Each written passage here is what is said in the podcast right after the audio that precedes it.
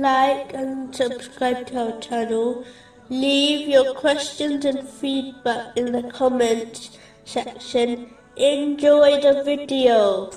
Moving on to chapter 27, verses 32 and 33. She said, O eminent ones, advise me in my affair. I would not decide a matter until you witness for me.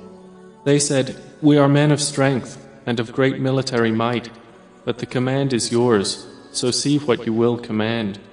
In a narration found in Sahih Muslim, number 196, the Holy Prophet, peace and blessings be upon him, advised that Islam is sincerity towards the leaders of society, being sincere to the leaders of the community, which is mentioned next in the narration, quoted earlier, includes kindly offering them the best advice and supporting them in their good decisions by any means necessary, such as financial or physical help.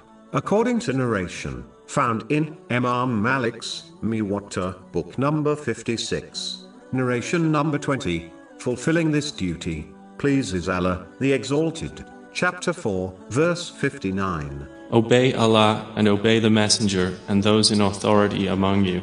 This makes it clear that it is a duty to obey the leaders of society. But it is important to note, this obedience is a duty, as long as one does not disobey Allah, the Exalted. There is no obedience to the creation if it leads to the disobedience of the Creator. In cases like this, revolting against leaders should be avoided, as it only leads to the harm of innocent people, and instead, they should be gently advised good and forbidden evil, according to the teachings of Islam.